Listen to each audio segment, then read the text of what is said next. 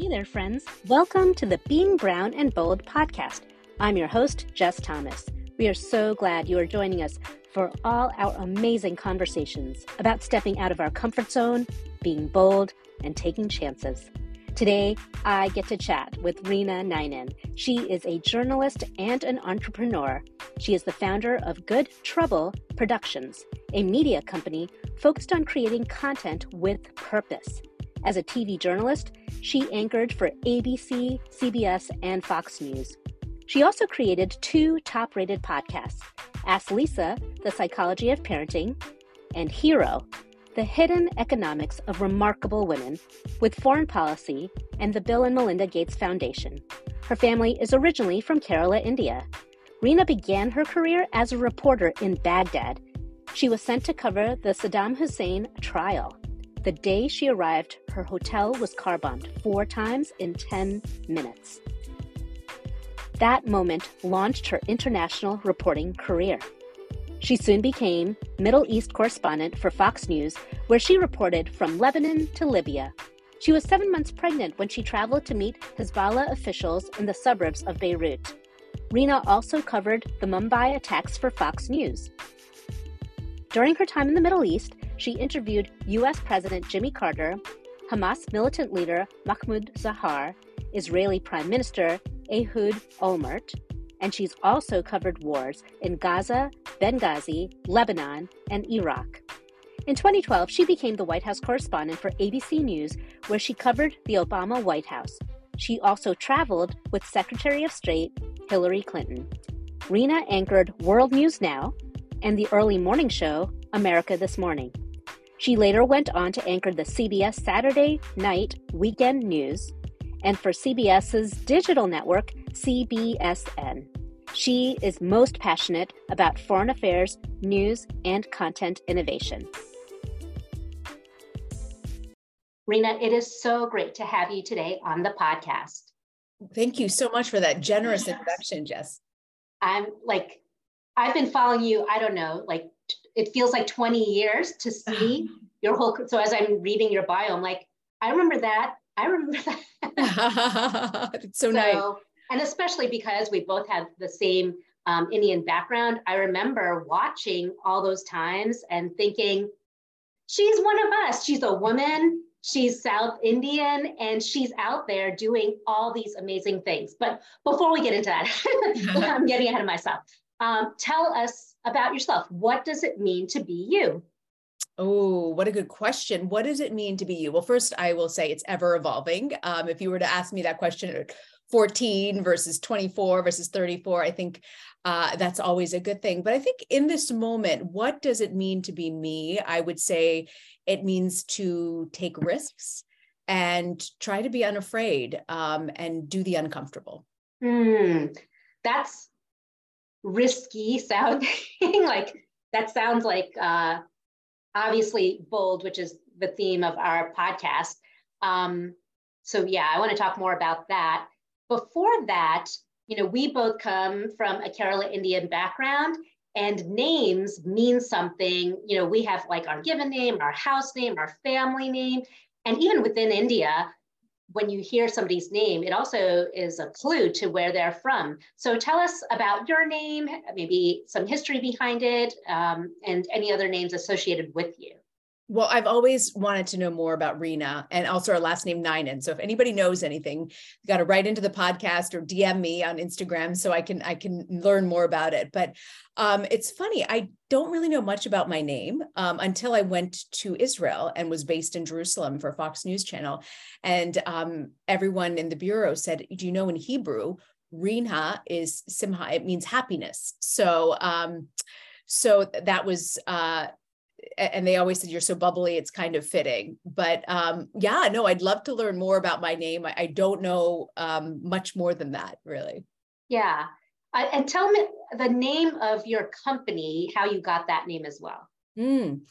Good Trouble Productions um, is based off of the concept of the phrase from co- the late Congressman John Lewis of Georgia, who um, fought very hard for for the freedom of, for civil during the civil rights movement and he always said that there needs to be good trouble, necessary trouble. And I've always felt that in media, there needs to be good trouble, some necessary trouble, because 74% of Americans no longer trust the news. That's a, a Pew statistic. And so that was something that always gnawed at my heart. Um, how do we get people to restore their faith in news? Um, and that journey has taken me beyond news, but into entrepreneurship as well. That's really great. Yeah, I, I love Good Trouble. And there's actually in Nashville, I'm in Tennessee, but if you go to Nashville, there's a huge mural with John Lewis's face and um, Good Trouble up there. And it's just encouraging to see how our country has, it, it's not uncommon now to hear that phrase used for the purpose of standing up for what is right. So I love that that's your company. Um, can you share a little bit about your cultural heritage and how it has informed your work and your life? Mm. Well, I think, you know, as you know, having Malayali parents, parents from Kerala, um, so much of the culture was embedded in growing up from the food to the language. I speak fluent Malayalam. Um, and my parents still speak Malayalam to me. I uh, try to speak some Malayalam to my kids who are half um, Irish and Italian as well. Um, uh, and, and I think it's just important. We have a festival in Kerala called Onam, which is a harvest festival uh, in the fall. And my husband loves it's his favorite holiday of the year. My aunt does a huge spread. It's all vegetarian, and um, it's sort of the one holiday where Muslims, Hindus, and Christians all gather together, and you have this vegetarian meal on a banana leaf. And when I was growing up, we had a very small uh, Malayali community. It's it has blossomed to like I think there's two or three different Malayali organizations now in Tampa, Florida but um, the focus on on that was so important and so lovely. And i think the lesson that i learned was it doesn't matter what your religion or your faith is that there's always uh, a common point of, of getting together. And often that is food. So onams uh, for me hold such big significance that festival. Um, we, we celebrate with my kids. Um, my aunt Annie Auntie does a, a, big thali, a big um, spread, dinner spread. And I think I am very proud to be Malayali, and um, I, I feel it in my veins, and um, I, I, love being part of that community. I'm super impressed that you're fluent in Malayalam because I know very little. Like my parents didn't speak to us in Malayalam, so I didn't learn it. And when I hear other people who grew up in this country but they're fluent, I'm like, oh man, I missed the boat on that one. Well, you know, I I, I, can totally understand where you're coming from, but in the 70s and 80s, the thinking was don't teach kids another language. It's only going to confuse them. And our parents were the first generation to come here and kind of figure things out. And um, I think subsequent generations understood that having multiple languages are really good. Um, I think I sort of broke through the barrier when I was about 12 for whatever reason of really being fluent and able to speak back and forth. Um, but I will say, Jesse, it's never too late. I um, have found inspiration from somebody who I think you know. Um, uh, she is American, uh, but she her husband is Malayali. Um, you know who I'm talking about? Eliza.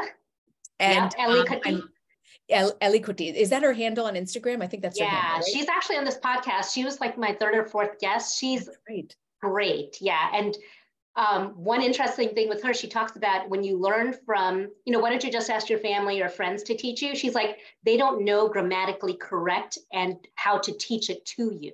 Wow, that's a great point. Yeah. So, well, I think it's never too late. And there's so many resources. She's doing such a great job in, in highlighting um, uh, how, how to speak and learn. So um, I would always say embrace it. It's never too late. yeah. late.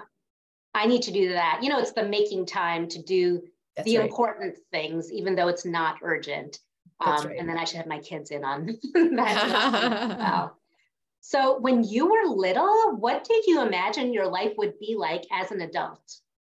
Ooh, well, I always knew I wanted to do television journalism from a very young age. I think I was five and watching Barbara Walters. And back then, there were really only three television channels ABC, NBC, and CBS. Um, so every night we watched um, 20/20 and also Primetime Live. And uh, her interviews were always fascinating. Um, so I knew early on that I, I, wanted to work in the TV space. I think what changed was um, I didn't know that I would have the opportunity to pivot into entrepreneurship. And so I didn't think in this stage of life that I would find something I loved as equally as much as doing the news. And I didn't think that we would see such abysmal ratings for the news and um, trust in the news plummet the way it has. And, and those mm-hmm. are two things that, that I think about all the time.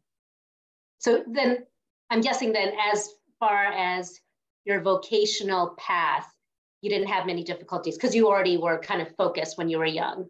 Yeah, I think I knew very early on this was what I wanted to do. I went to college at George Washington. My father said, go to DC. That's the center of political journalism. You need to be able to see it and, and meet people and understand how Washington works. And that was really terrific advice and um, loved my time there. Um, but I think, um, you know, so much has changed from 20 years ago when I went to college and in the world. And um, it's still something I'm very passionate about. Yeah, it's been neat to see um, you know you have been everywhere and especially when you were out on the field doing for foreign correspondence but you haven't done that in a while. Um, and so even though you're still a journalist it's really changed over the years. What are some things that you miss fr- from what you used to do that you're not doing right now? Mm.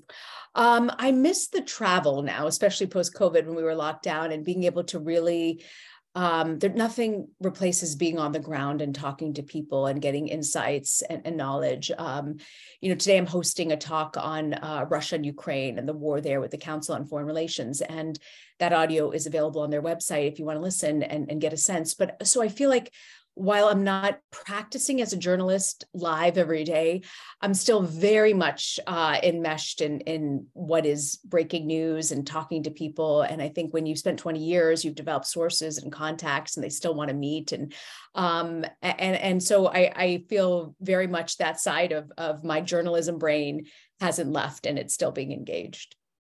That's great. I have noted I've met different people especially anchor people, mm-hmm. and their background is actually it's kind of it's like double major journalism, but like um, acting and like things in front of the camera. Mm-hmm. And so their interests were more being in front of the camera, not so much serious journalism. And then there are other people who just are watching what's happening on TV and they think, oh, being in front of the camera is so glamorous. Mm-hmm. What would you say to people who might think this way? Mm. Well, I can understand. I think a lot of people feel like anchoring is just reading the headlines and, and moving forward and having hair and makeup done. And um, it really isn't. I think people now, I mean, you're a creator, you're creating and editing and putting together content every day people are just more savvy of that connection and who really knows their stuff, who's engaged and who isn't, who's just reading from a prompter. Um, so I think just the nature of being on television, people think it's glamorous and it's great, but I think you very quickly can tell the people who are in it for the right reasons and those who aren't. And really care about like the stories that they're reporting and sharing about. I yeah. think, yeah, exactly, Jes. I think that it really shines through, and people have such a truth meter, um, especially because they're creating content and they see things and they're just so much more aware from just 10 years ago that it's really hard to fool people um, mm-hmm. and get away with it. Yeah, agreed. So, the podcast, Being Brown and Bold, um, can you tell us in your career, what's probably one of like the more bolder things, boldest things that you've done in your career? Mm.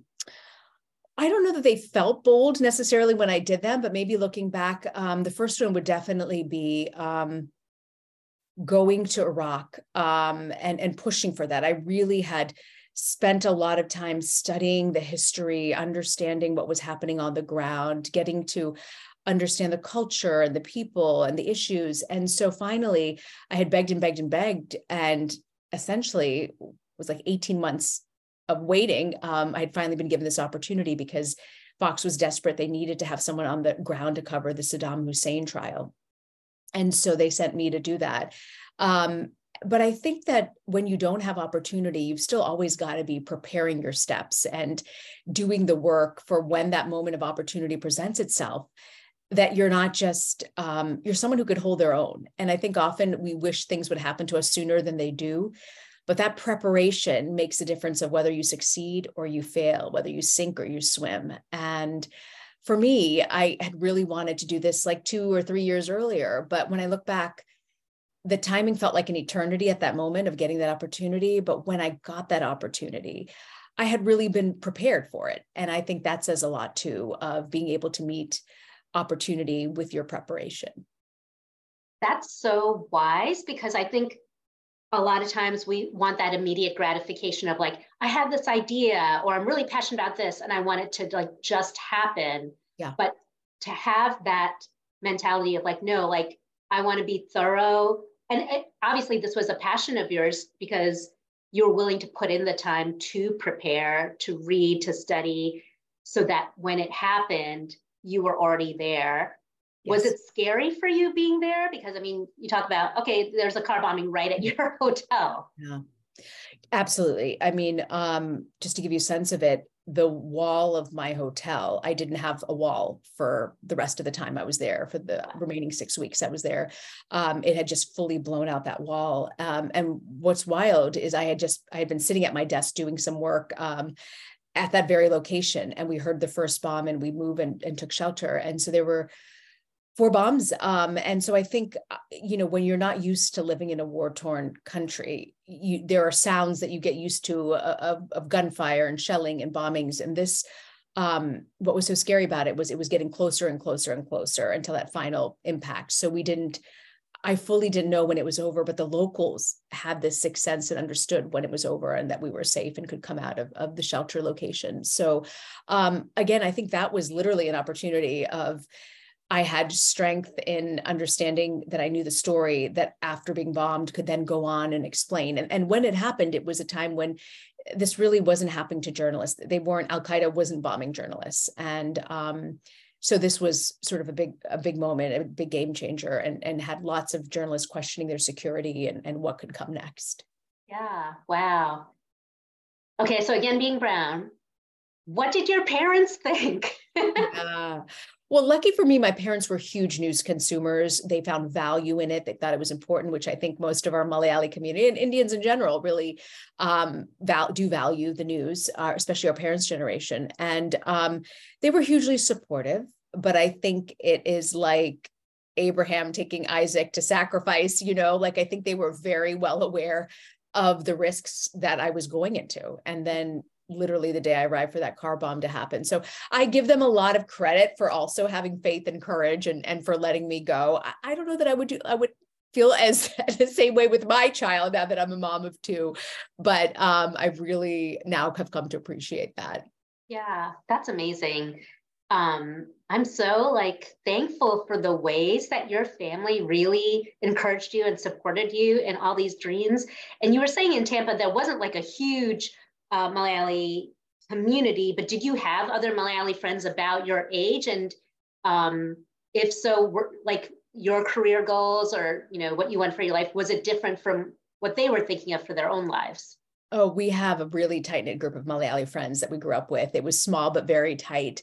Everybody knew each other in the 80s and early 90s, um, and so that was sweet. And and do have close friends from childhood growing up. But no, I think um, as I sort of came of age, there was a really smaller group of people of journalists who um, who wanted uh, who were Indian and wanted to become journalists. So it was I definitely feel like we were sort of in that first pod of of people trying to make a difference. But now it's that's not the case. I mean, it's pretty remarkable to see um, just how the diaspora has taken over and from local to national. I think there's been some really wonderful moves in, in TV news, especially for for the Indian population.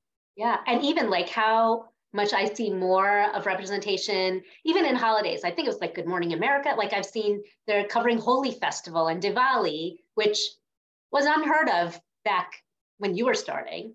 That's right. Eh, that's so true. Um, we've learned to embrace so many different faiths and perspectives and culture. And I think people enjoy seeing that and learning that genuinely. I think people really like to, to know and understand. And, you know, I love like your journey too of how you're in Knoxville, Tennessee, and uh, you know in the South, and able to show off your Indian roots and be on local TV, and you know from from chai cookies to whatever you're making, that you are really able to um, expose this to a whole audience that might be unaware but probably wants to learn. And there's no better way to teach culture than through food. Yeah, I agree. Thanks, Reena. Yeah, I I feel like when I first started, you know, especially because I was born and raised here, I would say I have a very American palate. And by American, I mean um, global, because America is the melting pot, right? So I love my Chinese stir fry as much as I love my pizza, as much as I love my dosha and sambar. Um, and when I started, when we moved to the South and realized there's not a lot of exposure, we had a lot of people who were kind to us and they were just more like, we don't know anything about your culture and they don't know how to ask.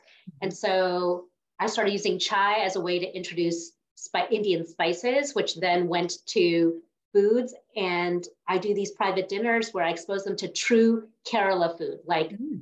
kappa meen curry. And wow. they are just like, this is because you can't get that in an Indian restaurant, right. uh, at least maybe in New York City, but not a lot of places. Um, which is we should say is yuca and fish curry, which you know yes. has this spicy, tangy. Um, it's like a tamarind yep. sour with this tapioca mash.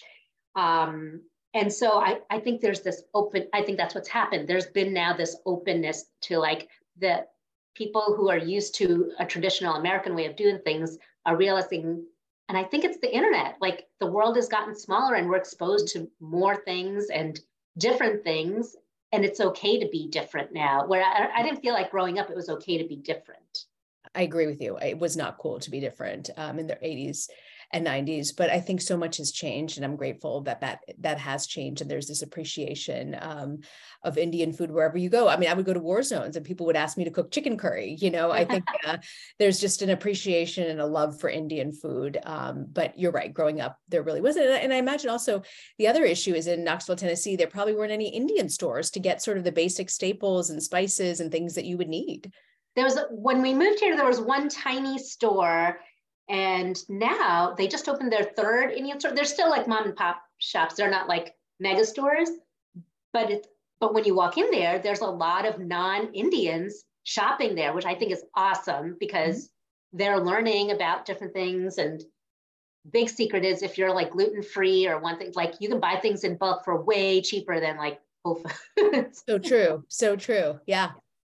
So you mentioned that you are um, a wife, a mom of two. Um, and I know in Brown families, uh, a central focus is marriage. Um, where I grew up in the Northeast, I'm going to guess it's different in Florida, but in the Northeast, uh, we were told in our Indian community, you all need to focus on your education, then you get your job. Don't think about dating. Then, after you get your job, you can think about marriage, and then maybe you can choose your spouse. But you shouldn't spend so much time worrying about that. After you get married, then you can like go on dates. And so we all felt that growing up. Did you have any of that where in, in the Tampa area, in your Malayali community, or even in your own home? Um, did I have any like those say to those types of sentiments where yes. Yeah, definitely. No, I think that that was just very common uh, for yeah. our generation kind of growing up. Um, but you know, I have to tell you, I I was just so focused. I think in high school and college of what I wanted to achieve work wise that. Um, um, but I think my parents were also really understanding and kind of got it. And um, when you do get up that age, which is like by 24, um, you know, the clock starts ticking, and and your uncles and aunties all all make that very clear. So um, when I found my husband, I was um, in my late 20s and we were both based in Jerusalem. And so my parents were absolutely thrilled. And then they met their parents and they realized, oh my God, this is a family that loves being together with the family and they're really good humans. And to this day, they just have such a warm bond. And um, really really like each other in fact both of them both sets of parents ended up planning our wedding and doing all the things that that you know brides and grooms should should be doing because we were based in jerusalem and so they went to all the, the meal tastings they looked at all the venues all the churches and um uh, and, and, it was really a sweet opportunity for both of the families to bond. Um, but I think it was one of these instances where we realized oh, we really married into the same family. That's awesome. Yeah, because for in many cases, you don't just marry the person, you marry the family, right? It's very true. Yeah, especially I feel like Eastern cultures in general, like all of Africa, Asia, like we all like have that mentality that you're gonna be one big family. Not that you necessarily do everything with them or that you even like them, but like you marry into the family and it's a cultural value to do that. Eh, you're absolutely right. You're absolutely right. Um, as you have encountered so many cultures, traveling everywhere, meeting people of every different background, um, and then you grew up in a Indian Christian like context, right? Mm-hmm. So as you've seen faith expressed differently around the world, has any faith or belief system informed your outlook in life? Um, I just think, you know, whether it's in a mosque or a temple um, or a church, I think I have always been very attuned to feeling sort of that power um, of, of prayer and of God and of people coming together um, in worship. Uh, whatever country I've been, I've always, I, I, do love going to places of worship because you learn so much about the culture and the people um, and, and their strength and, and their faith. So I've witnessed that and I've seen that a lot. And I think that's been one of the joys of, of being able to cover different countries abroad is, is seeing the importance of that and, and also seeing how generations, each generation sort of takes to it differently. Yeah, I, you know, this is one of the reasons why I wanted to start this podcast too, is that I feel like unless you have that exposure, you kind of stay in your own circles, which usually are people that look like you, talk like you, think like you. Yeah. And I wanted to have this platform where listeners could hear other perspectives and get to know people because then they become people and they are not those people, that religion, that mm-hmm. part of the world, kind of to like help us care for each other and be empathetic towards each other. So I mm-hmm. love your answer. Um, and even walking into different houses of worship what I find fascinating, because I love doing that no matter where I am, because those houses of worship were really focused on God. And this building was meant to be a place, an environment where I am supposed to either have my, you know, like cathedrals, they had these high ceilings because they wanted, the architects wanted your eyes to look up because that's where God is. Mm-hmm. Um, and to have beauty, I mean, I have been in an ugly church, but like not on like they just didn't have money, but like churches are built to be beautiful. Um, mosques. I just went to this temple in Atlanta, outside of Atlanta, and the architecture is. But I mean, I thought I was in India. I didn't realize I was in Atlanta. Wow. So yeah, I love that. That there is this focus on who is God and how do I like have this relationship with God and and turn to prayer. So yeah, that's yeah. amazing. Yeah. So you've had this long journalism career, which has like turned the corner a little bit because now you're into podcasting. Tell me like how that switchover happened. Well, you know, um, I have always wanted to focus, you know, our, our, our tagline for our company is Good Trouble Productions content with purpose. And one of the issues I've had with with just daily TV journalism and news is there really isn't the bandwidth to go back and revisit stories when a school shooting happens to stay with it and, and delve deeper. So um, you know i started in in may of 2020 and when the that we were you know like eight weeks into the pandemic and um, i think it was really hard to go out and shoot. So if i was launching a production company um, I ended up pivoting to podcasting because you could do that from your home and from studios, and the technology was easier. I had never really fully focused on podcasting. I'd always been in television. So that was a new fun skill set to kind of learn and understand and, and, and what makes a podcast grow and, and um, make people interested to tune in.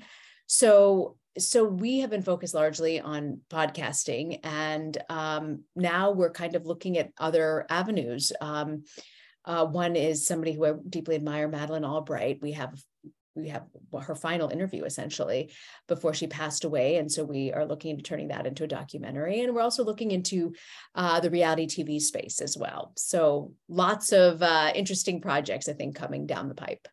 Yeah that's exciting.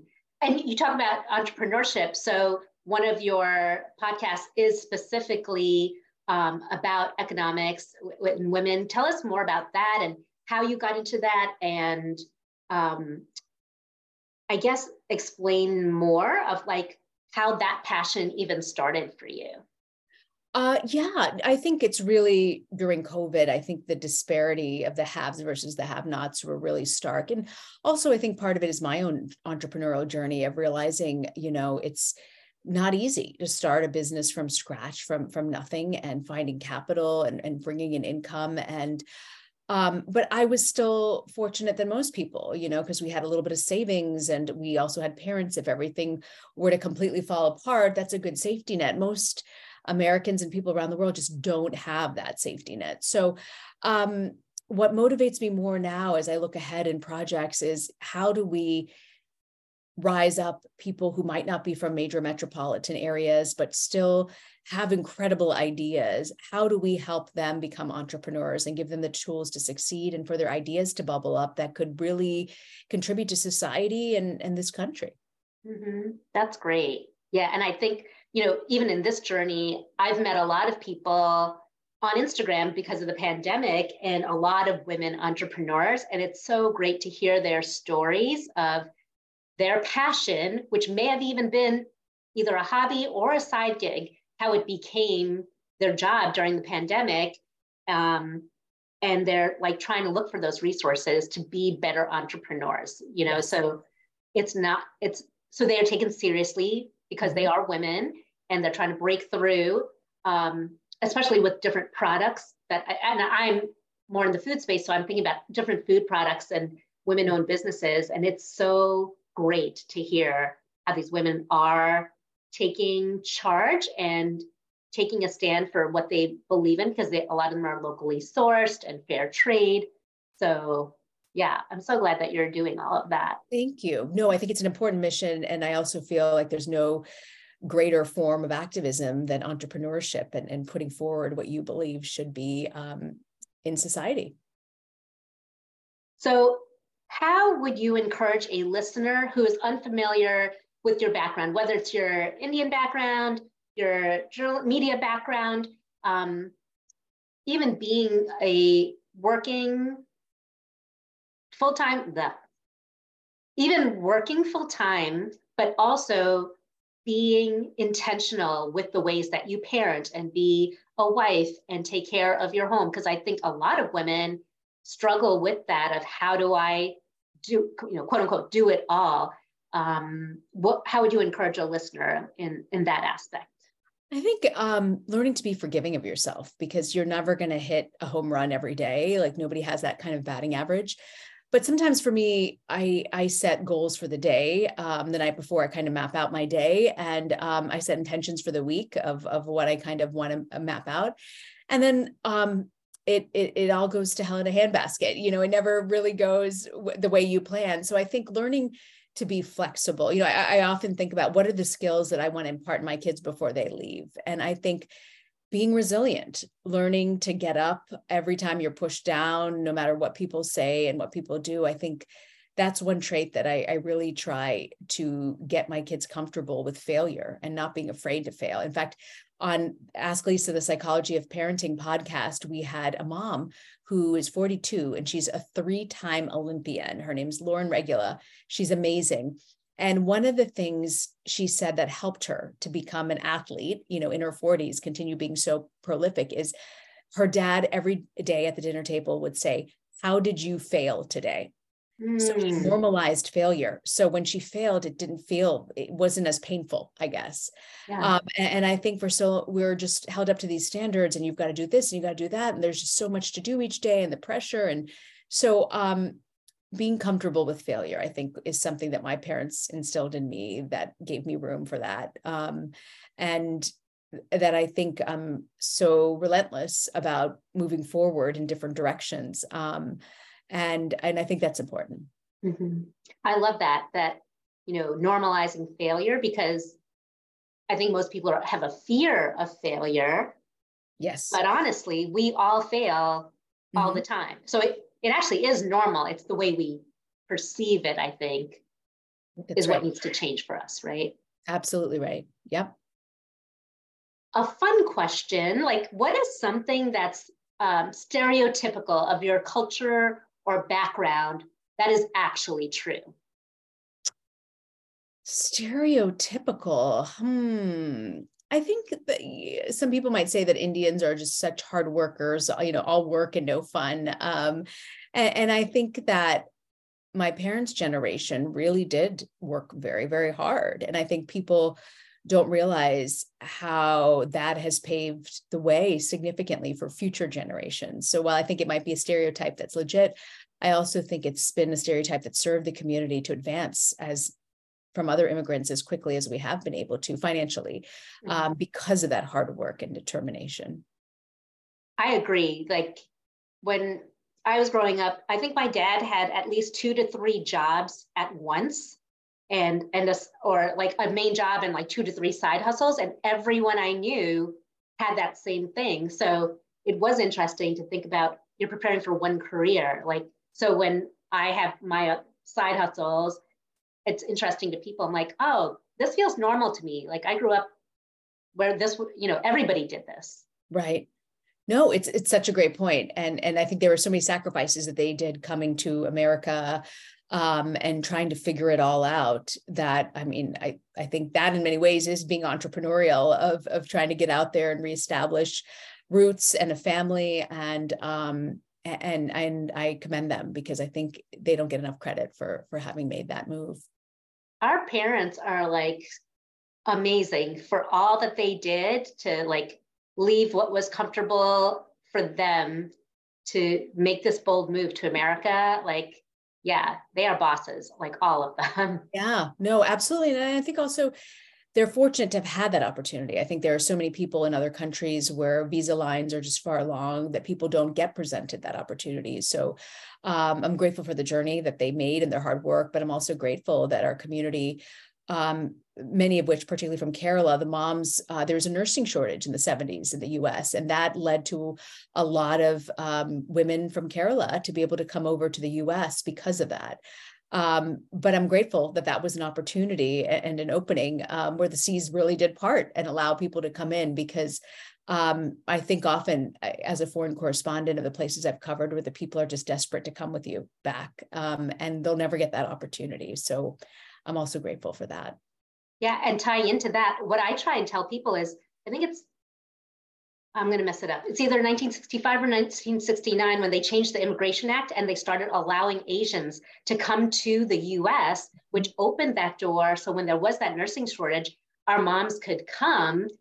But that's all because of the good trouble from the civil rights movement. Civil rights. That's right.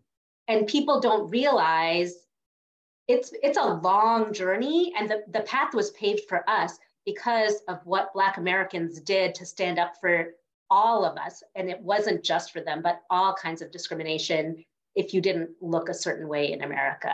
That's very true jesse. And, and a great point that you flag out of the civil rights movement that that was born and then um, essentially a decade later paving the way for our parents to come through. But it was because of that struggle that took place before our families immigrated and and it's an important lesson and a reminder of history um, of the cost that other people the price other people paid for us to be here. Yeah and then for us to pay it forward in standing up for justice for everybody absolutely. right? Absolutely right. Absolutely. Yeah. um you, as a, as an indian do you have a curry plant? Ah okay this is um, a sensitive issue because I have always, I've tried twice. And um, one, the first time I actually embedded it in our local garden here in Connecticut, our community garden, and it didn't really, wasn't loved enough, I think. Um, and then I tried here, but because it gets so cold in the winters in Connecticut, it has been hard. So I do constantly, if you were to go into my freezer, I always have frozen curry leaves, which I, I don't think are exactly as good, but good enough for when you need it. So now that I think of it, you grew up in Florida, so you probably had it in your backyard. Bushes and bushes and bushes. Yes. Yeah. I grew up in New York. And so we had our plant inside in the winter and put it outside in mm. the hmm. summer. And I don't know what my, my parents have some sort of like voodoo going on because this plant is in the house and it's like three feet tall. Wow. And they have to cut it back every time they bring it in after the summer. And yeah, it's just prolific. So we have had like the baby plants distributed to all our, our families. And I've told my children, this is how you know that you're like successful as an Indian adult. It's you can keep a curry leaf plant alive in your house. So. That's so well said. I know I clearly have not met success because uh, I'm still buying from the local Indian store um, when I need it. It's in my freezer, but but no, it's always um, I, I you know I do eventually want to move to Florida, and I, I kind of tell myself that that's when I'm going to have my own curry plant fully uh, fully grown and and yeah. working. That's fun. Okay, if you had a choice, chaya, tea, coffee or like some other beverage? What's like your go-to beverage? Oh, definitely a good, a good authentic South Indian chai. Yeah. Yeah. Do you put cardamom in it, or do you always, leave it? Always. always. Yes. Anything else, or just cardamom? Um, I grind the cardamom seeds, um, and then I put a little sliver of ginger um, and then I let it boil. And I usually don't put sugar in my coffee, but I do add a little bit to um, the chai. Um, I think it makes a difference. Oh, agreed. Like sugar in the raw, like that real. Yes. You know, the sugar caramelizing in with the milk and mm-hmm. the cardamom. 100%. Yes. How do you make yours? I, when we grew up, we always had it with no spices unless there was company, then we'd put cardamom in it. And then my daughter actually spent a summer learning Hindi in Madhya Pradesh, and her host mom would make it with the North Indian masala chai method with the fresh ginger, cardamom, clove, cinnamon, mint. And so when she came back, she started doing that. And first I was like, that's too much. Like that's that's not how I do it. But now that I've aged and I know now the value of like um, health wise of all those spices, yeah. I actually, in fact, I just right before this interview did a pot of that because I'm like, I know it's good for me and, but I do definitely need the sugar and the raw and the whole milk to be all cooked in there. Gosh, you're really making me crave a cup of chai. So, so when I'm done with this podcast, I'm going to put ginger, cardamom, cinnamon, and what clove. else? Clove. And cloves. And okay. just like one clove, a tiny piece of fresh cinnamon, you know, not not yep. ground. When you marry all those spices together, it's hard to distinguish each of them. You just drink it and you're like, I'm being hugged from the inside. feel like that. It, there's like a comfort, like mac and cheese level comfort that you get. And actually, my my son really loves chai, so he mm. is 12, and he would drink that every day after school and in the mornings if I made it for him. He really enjoys that. You're a good mom to give your kid chai. I know so, they were thinking that they're too young and, and you don't want to stunt their growth, but so many people have have had it over the years. I think we're good. We're all good. And you know, there the amount of caffeine in black tea is so much less than coffee. Yeah, that's right. And your husband's tall, right? He's very tall. Yeah. So your kids are Is there something that you would like listeners to know if they are hesitant about making a bold move in their own lives? I would say listen to your gut. I think the older I get, the more in tune I realize that it's uh, like a homing device it you know it really tells you where to go and and and the path to move forward and i think so often we discredit that and i think it's important to to pay attention to that voice. If you're passionate about it and you can't stop thinking about it that's always another indicator to me that i need to move forward and do something about it. I think you know as i've moved into entrepreneurship there have been so many things dangled in front of me in different directions to go and some have made sense others haven't but i found that when i can't stop thinking about an idea over and over again i know that's my signal that this is the right path to take. I totally agree with that. I think it's the sense of pay attention to your body and to your reactions of what you're responding to. So that whole passion is not being able to stop thinking about it. So there's a reason why you're still focused on it. So that's wonderful advice Thank you. No, I, I agree with you. Do you have anything that you would like your listeners to know about what's going on with you, anything new coming up, and how they can find you? So I'm on Instagram at Reena Ninan, and you can follow at Good Trouble Prod, P-R-O-D, to learn more about the company and what we're up to. And then I've got the Ask Lisa podcast at Ask Lisa podcast. The the um, biggest compliment I've ever gotten was when people who are not parents say they listen to the podcast and um, they get a lot for their mental health um, and and understand what's happening in the brain. So um, I welcome that as well. And so, yeah, I think if you follow our handles, you'll kind of get a sense of uh, what's new and uh, what's happening.